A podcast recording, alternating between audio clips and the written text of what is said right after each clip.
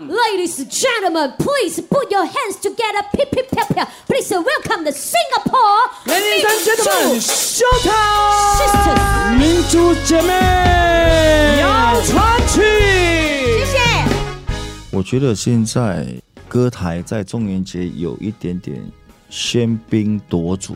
中元节要到了哈，大家都会觉得说哇，歌台要到了。他们往往好像说没有想到说哦，中元节要到了，要拜了，要什么？他们只会觉得说，哎，中元节要到了，哇，你们歌台又要开始忙了。歌台跟中元节的挂钩哈是无可否认的。目前我们现在所做的东西就是鱼帮水，水帮鱼的一种态度，就是当初歌台呢能继续的传承下去，有赖于中元节的一些组织他们推广。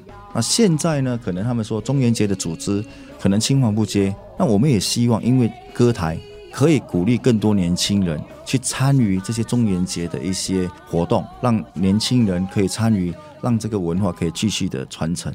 入行十八年的歌台台柱、立新娱乐节目总监陈志伟点出中元节歌台和一般歌台的不同。中元节的歌台感觉就比较像打抢式，太平密。所谓的打抢式就是节奏比较快，主持方式啊，歌手的歌曲的曲风步伐会比平时的歌台来的比较快。因为什么呢？他们要赶台，歌星要赶台，那司仪也知道歌星要赶台，所以他们也不会特意的去拖拉歌手的时间，所以节奏会放得非常快。平时歌台可能不会像七月的歌台这么的频密跟这么旺盛，所以可以慢条斯理，甚至歌星还可以说：“哎，我可以再唱多一首歌吗？”可以要求吗？或者想要在台上的时间再久一点点？那七月不是了，七月就是快点快点快点，我还有几台，我来不及了啊！我要赶台了，是这样的一种 different。看歌台七月会比较紧张，观众看的也会比较刺激。一年下来所举办的歌台，志伟表示，即便和新春歌台相比，中元节歌台还是相对的密集。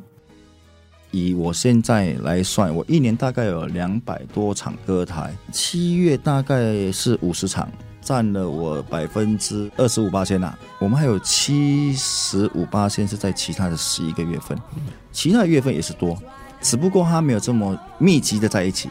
而七月是刚好什么时候它都要在七月里面结束。我们说过年啊，春节歌台，一般人家过了初五吧。每个地方都是同一个时候，所以你歌台变成找不到好的歌星，你的节目都不够丰富，所以他们有些都会拖到过年过后，十五过后，可是还是在正月里面啊，七月就不行哦，没有人会在八月做中原歌台嘛。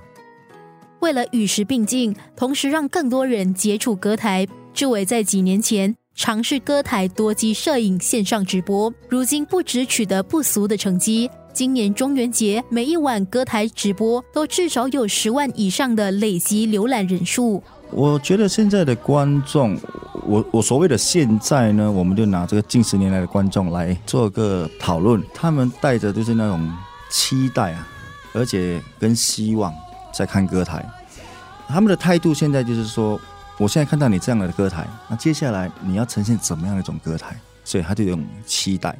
那我觉得他们现在对歌台呢，都抱着希望，就是说希望看到接下来歌台会再擦出怎么样一个火花，你还会玩出怎么样一个花样。而且现在的观众们当然是也比较潮了，他们与时并进，跟社交媒体已经挂上关系，所以他们已经了解整个市场的潮流的走势。他也会觉得说，哎，你现在的歌台这样子，如果你没有跟着与时并进。他会觉得说，哎，你好像格格不入，跟他的本身的观点会格格不入。所以我认为现在的观众的素质跟需求都提高了很多。也是新加坡道教总会委员的志伟表示，虽然中元节大家都十分关注歌台，但是在道教礼俗上，传统戏剧的演出还是占很大的分量。如果我们要以传统来讲，布袋戏。道教宗教里面，它属于一个比较大的一个仪式，它比歌台它那个阶段还来得更大。对神明，对我们供奉的东西是属于一个大礼来的。你供奉歌台不比供奉布袋戏更大礼，虽然价钱有差，可是布袋戏就是这个礼比较大，可是歌台是比较。受欢迎那是肯定的，因为第一点，布袋戏可能他听不懂，他只会欣赏，他不会了解。可是歌台不一样，你除了欣赏，你还可以了解，你还可以参与耶。可是目前我觉得这些基本上市场他们还是有需求的，没落的几率没有那么快，除非是真的没有人去做。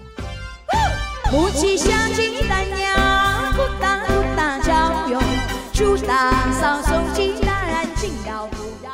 今天是农历七月二十九，不妨在中原的最后一天到歌台看一看，感受这热闹的氛围。生活加热点。